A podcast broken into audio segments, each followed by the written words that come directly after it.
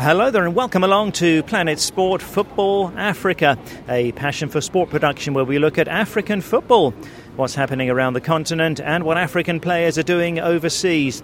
I'm Steve Vickers, joined by Ida Waringa. We're in Cairo, Egypt, at the Africa Cup of Nations. And on this week's show, we take a look back at the Nations Cup and the issues around it. Was it a good tournament? How did the expansion from 16 teams to 24 work out? And what about the move to June and July? Well, Nigeria defender Kenneth Omeruo is in favour, but he says it was a challenge. It's difficult, you know, it, it is difficult, uh, especially after playing a long time in, in your club side. We also talk about Ghana's early exit, and away from the football, we take a trip to Garbage City here in Cairo. So, depending which day you're listening to the show, the final will be coming up or it will have been played between Senegal and Algeria. Lots to talk about. Ida and I are at the official CAF Hotel in Cairo. It's an amazing place to be here. It's extremely hot, but uh, wonderful to get a chance to meet football fans and players and officials from all over Africa and to share people's experiences. Um, so, Ida, what would you say about this Nations Cup in general, first of all? Um, the Nations Cup has been very interesting, Steve. Um, I will say you know, especially when we talk about the expansion, which we will get to in just a bit, it's been very interesting seeing some different and new teams in the Nations Cup. You know, we have some teams who've made it for the first time in years. We have some teams who made it for the first time ever in their nation's history. So it was interesting. Um, and of course, you know, there were some sideshows um, in terms of different teams. We did have the row over bonus payments, you know, uh, players almost going on strike. But I will say the Nations Cup I think, has been uh, executed well. And uh, we'll wait to see, um, you know, the next edition. Yes, been exciting, no doubt about that. Uh, now, the tournament was moved from January, February to June and July. Uh, one of the reasons complaints from clubs in Europe that they were losing their African players for up to six weeks because of the Nations Cup. Uh, now, that means that this tournament came at the end of a long season, just like the World Cup uh, always does. Nigeria defender Kenneth Omeruo told Planet Sport Football Africa's Oluwashina Okeleji that it wasn't easy.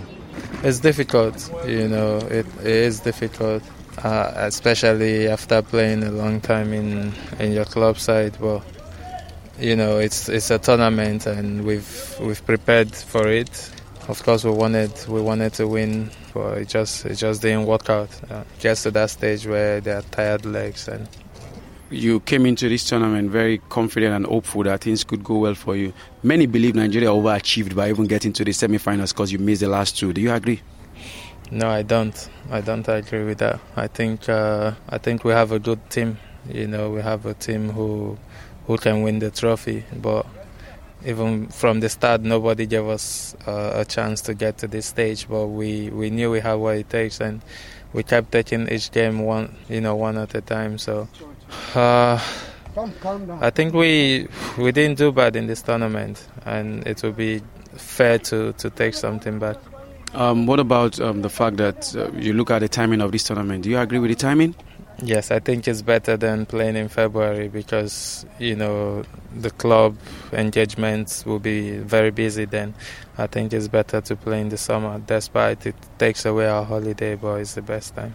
So disappointed Kenneth Omeruo there. Nigeria getting to the semi-finals, so losing to Algeria with that fabulous Riyad Mahrez free kick with the last kick of the game.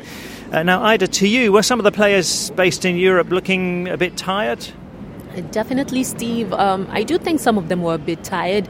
If we look at some of the more high profile players, you know, a lot of people were looking forward, especially here in Egypt, to seeing the likes of Mo Salah. I do know some of the stadiums when Egypt was playing were packed to the rafters simply because of seeing Mo Salah. And we saw that he reported to camp, uh, the nation's camp for Egypt a bit later, you know, especially considering that he and uh, Senegal counterpart Sadio Mane, who both play for Liverpool, went went all the way to the Champions League final.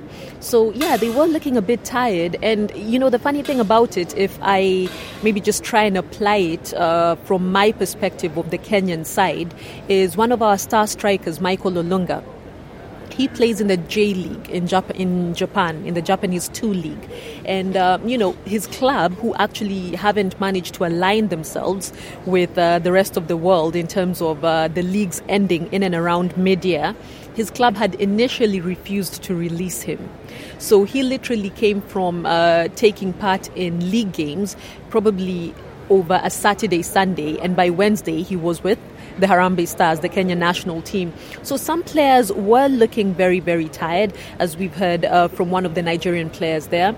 But I will say that in one way or another, it really is for the best you know, because we were seeing very, very heavy rows between club and uh, country when it came to specific players. We did see a bit of that with uh, the likes of Guinea's um, Naby Keita, and you know, it was a bit tricky because we did know he did have an injury that he got, I think, in, a se- in the second leg of the semi final. But you could see that he was getting a bit better, but Liverpool still didn't want to release their investment. Yet we saw that Guinea and uh, coach Paul Put really, really needed him to motivate the players. So, yeah, some players were looking tired, but ultimately, Steve, I think it was for the best. What do you think? Well, also, what some people are saying, it's been very hot here because it's moved to June and July. Next time it's going to be in Cameroon in 2021, and uh, it's going to be the rainy season there. Exactly. So you can see the very, very huge polarity when we talk about the weather. Uh, but I will say for this, when we talk about the heat and the sun, Egypt is hot, as you'd said earlier, and uh, the water breaks, I would imagine, helped somewhat because we did see for the first time in uh, an Africa Cup of Nations, you know, they did introduce cooling breaks or water breaks. So I would like to imagine they helped somewhat. So yeah, the the difference in weather is really, really going to affect the players. But I think that that's part of football. You have to be versatile. You have to be flexible. So we'll wait to see Cameroon and the rainy weather in the next two years' time, but they should be able to adapt to that as well. Yeah, well, that's going to be interesting, definitely. Now, we had uh, 24 teams then, uh, an increase from 16 for uh, this edition. Uh, now, I spoke to a Cameroon legend, Joseph Antoine Bell. He was their keeper from the late 70s up to the early 90s. He told me he wasn't uh, that convinced uh, when the idea was brought about, but in the end, he did think it worked out well to have 24 teams. I'm happy. I'm happy because uh, we've seen good matches. I was uh, very skeptic of what we will have to see here because we went from 16 to 24 teams. And uh, I was not convinced upgrading to 24 will will keep at least the quality we had before. And before I wasn't happy with the African Cup of Nations. I wasn't happy because the level for me was not so good until the semi final. So you can imagine with 24. But then we came here and uh, we saw good matches, uh, particularly from those called small teams. And uh, thanks to them because they came here with good philosophy of the game with uh, will of moving forward, of really playing the game and enjoying it, and they did so, and so we enjoyed what they did. Moving the competition from January to June means coaches have time to prepare their team. On June, you are sure it's just like uh, World Cup conditions. Your player they can rest a bit, then come to camping with their their national team, and the coaches will have three to five weeks before the tournament, which means they have enough time to prepare something and to show, to display something, and this is what happened. So uh, we saw, for me, we saw a good tournament, and uh, with good spirit, but also with good facilities from Egypt, really high standard facilities and uh, I think now we have set African Cup of Nations has, set uh, a new standard, and uh, it will be what to be done for the next uh, editions. So that's Cameroon's Joseph Antoine Bell. More from him on next week's show. So I guess we're both happy, Ida, because uh, we had five teams from my region, COSAFA, Southern Africa, uh, four from your region, uh, CECAFA, in East Africa. Yes, Steve, and that was the first time that ever happened, especially from the East African region. I remember when I think it was Burundi, which was the last East African team to qualify. and the area went crazy. You know, social media, it was trending all over. To have, I think it was four teams Kenya, Tanzania, Uganda, and Burundi, four teams from the CECAFA region to qualify for an Africa Cup of Nations for the first time was huge.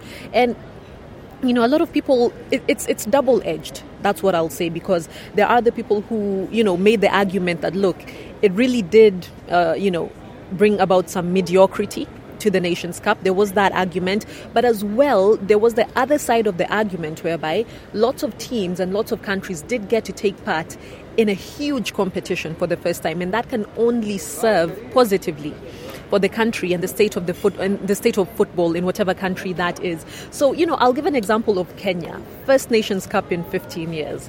I'll give an example of Burundi, first ever Nations Cup. Um, for Tanzania, first Africa Cup of Nations in 39 years, you know.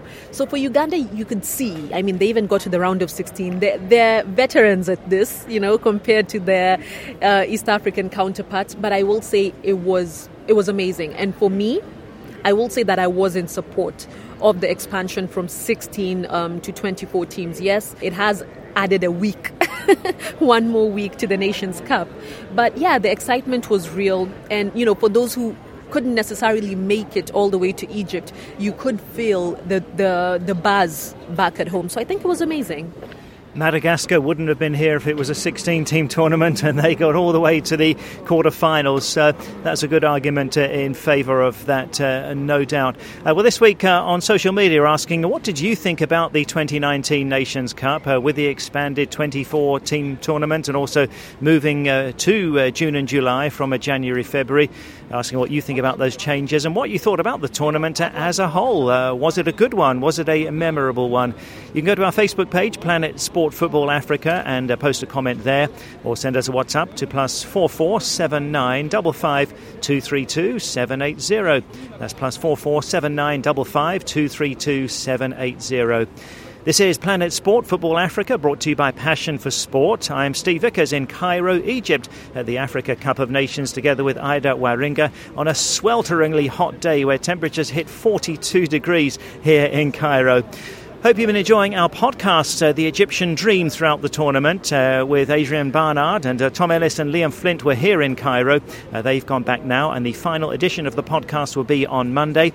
You can listen to all of the previous editions on the Planet Sport Football Africa app. It's been so interesting because, as well as the football, they've taken us through the sights and sounds of Egypt. So here's something from the podcast as Tom and Liam went to a place known as Garbage City here in Cairo.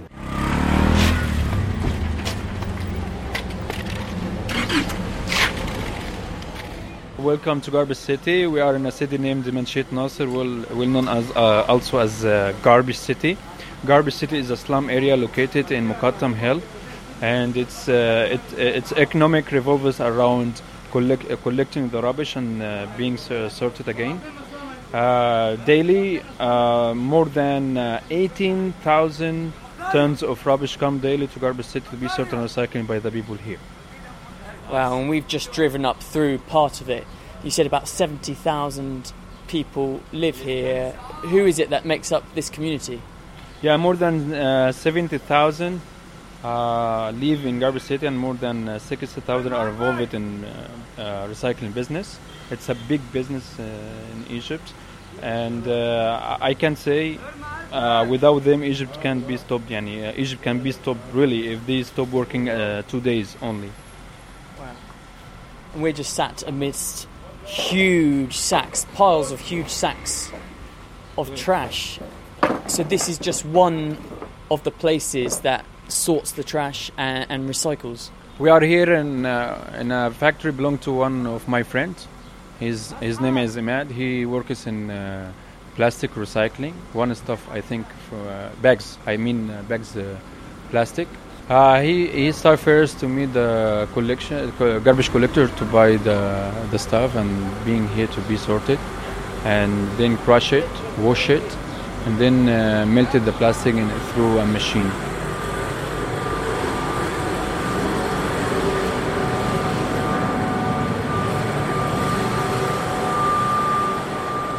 It's a family work and family life. So the men after midnight take their cars or trucks to go to every corner of Cairo's street and apartment and flat to take the rubbish door to door and bring it here to be sorted by the woman, the another part of the family. Women, uh, mainly, mainly they, they sort the plastic because it, they collect it mix, so it has to be sorted again. How did this first start? Like this start 19, 1960, where the poverty was big in countryside Upper Egypt. So most of the people, especially Christian, came to Cairo to find a work, but they were farmer, farmers, uh, will, will not uh, with not education. So they start to collect the rubbish to feed their animals, and then they start the idea why not to be the garbage collectors and take the rubbish from from Cairo. And this they started like this. And there's a big Christian community here. Yeah, uh, we are 99 percent are Coptic. For one reason, um, we are growing or keeping pigs, animals, pigs, and pigs are forbidden to Muslims. They can't grow pigs according to Sharia and Quran. But a Christian uh, depend on uh, pigs because the organic food are eaten by the pigs. Let's have some tea. Yeah. Shukran. Original Egyptian tea. Original Egyptian tea. Yeah. Without the milk, but with sugar. Yeah. Ever watching him. Macarius, you've grown up in this city, in this community. Tell us what your experience of it has been yeah. and how you learn English. So um, uh, I can say the more I love Garbage City, the more I hate it. I love Garbage City because we we established a monastery, one of the biggest cave church in the world, which attracted tourists from uh, all over the world. I am proud of the people who build that church. This is the first. The second is they they they collect the whole rubbish and recycle uh, the the rubbish in Egypt. So I'm proud of that people and I'm proud of myself. They they they they, they manage the waste management in Egypt. Uh, uh, for, yani you asked me how how can I speak English? It's a it's long story, but I can say that I used to go to garbage collectors' houses while they are separating the rubbish and pick up English book from rubbish, and I taught myself English.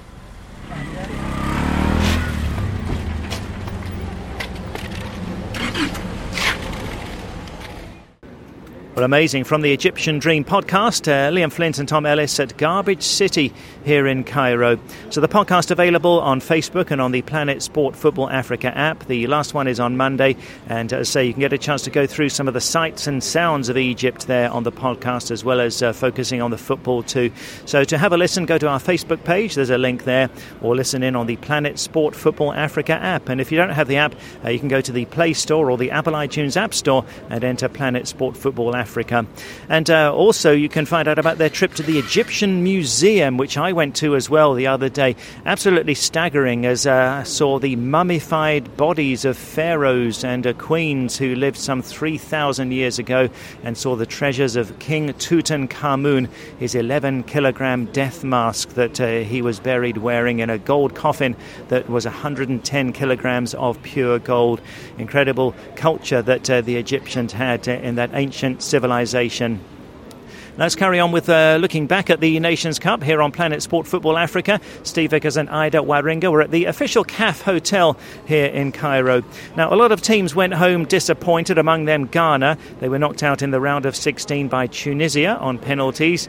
Lots of controversies in the Ghana camp, especially when Asamoah Gyan had the captaincy taken away. It was given to Andre Dede Ayew. Uh, Ghana's president intervened, and uh, Gyan was given the position of general captain, while Dede remained as the captain. I spoke to Planet Sport Football Africa's Betty Yorson. She's from Ghana. She was here with the team.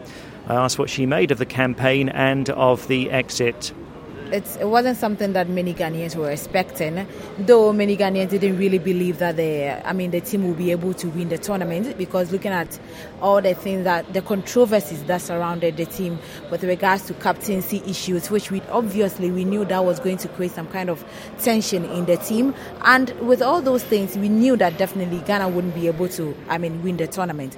But then looking at Kwesi his pedigree at the Africa Cup of Nations, this is his fifth time coming to the AFCON three times as an assistant coach. So many were expecting that he would go beyond, I mean, exiting at an early stage, which it is a failure for him to exit at an early stage because Ghana has been at the semi-finals on, on several occasions. So, um, with Steve, our performance at the tournament was very poor from the onset, and this is because well they got the, a better campaign going to Dubai. I, I, think for three weeks campaign and all that.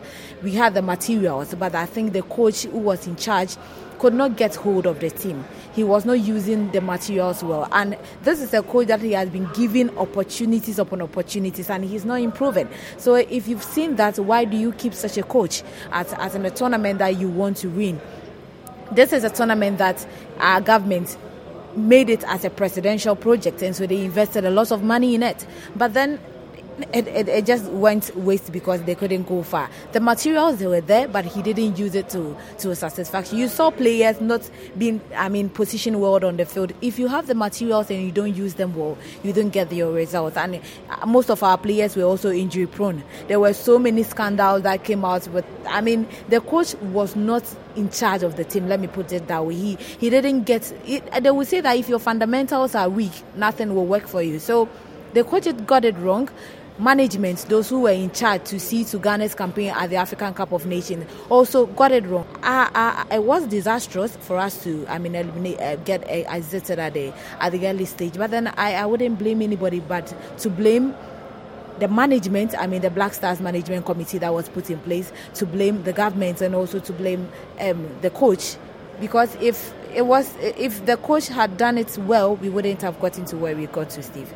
So you don't blame the players? No, I don't blame the players. Why will I blame the players? Because if you said this is the material that we have, and you know the the, the chorus in Ghana was it is coming home. That was the the, the, the the slogan.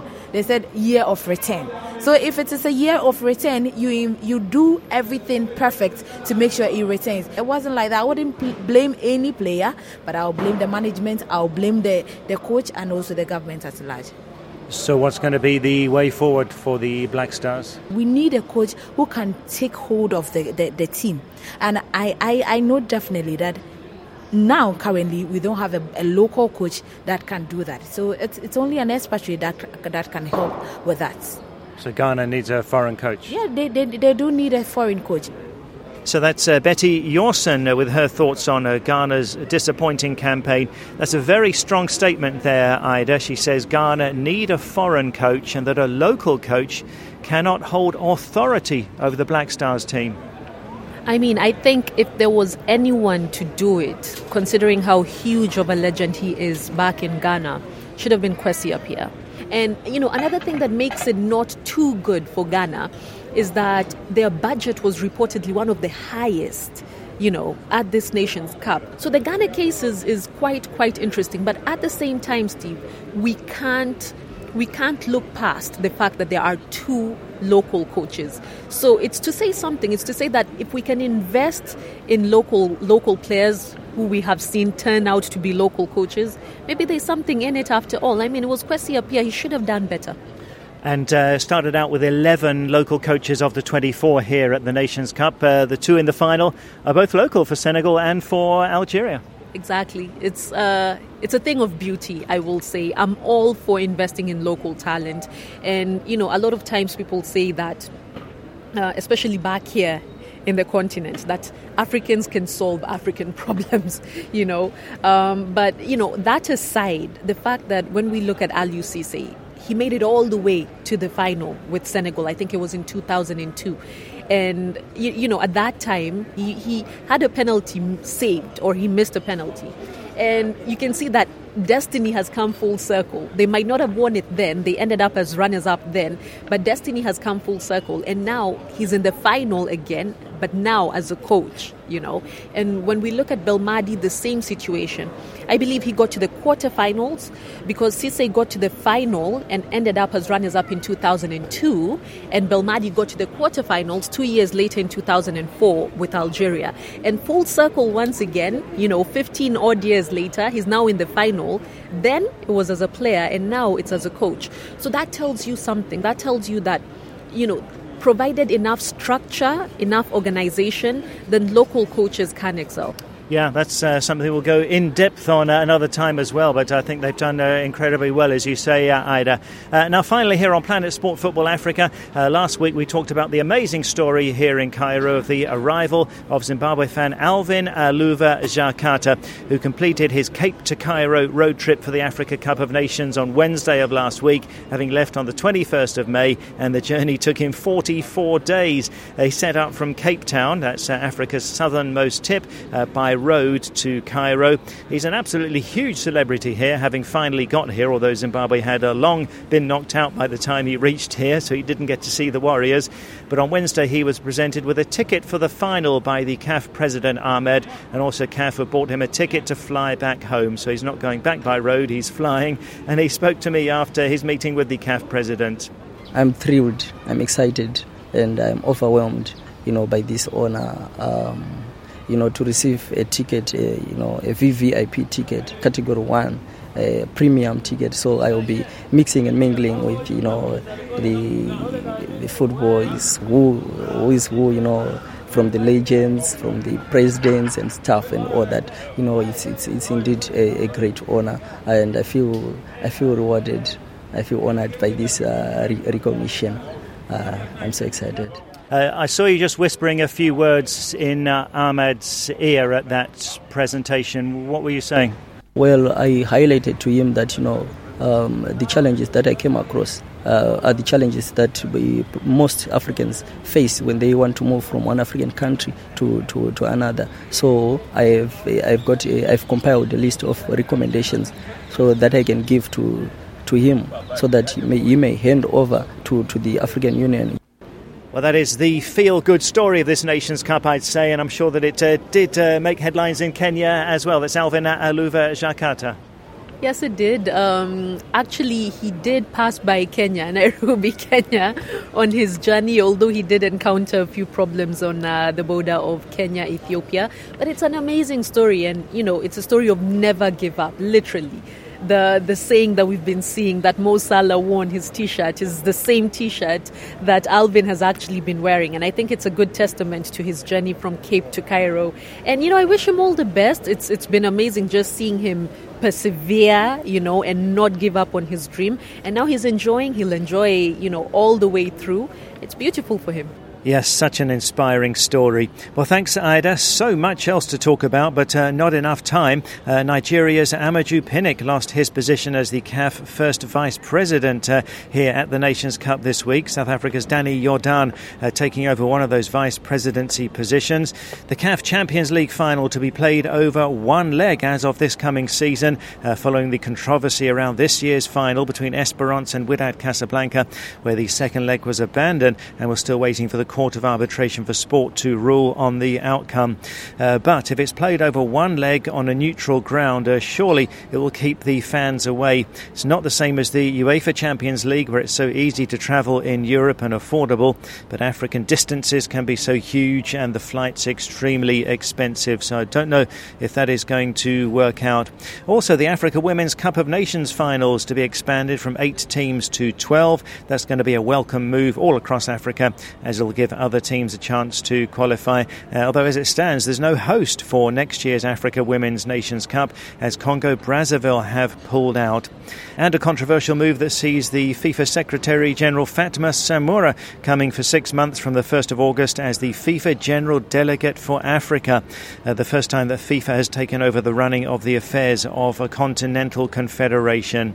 And the road to 2021 has begun with the draw for qualifying for the next edition of the Nations Cup in two years' time in Cameroon, having been made on Thursday night. Eight teams go into a preliminary round, then we have 12 groups of four, with the top two in each group qualifying. Uh, Egypt, who've hosted here, have Kenya, Togo, and Comoros.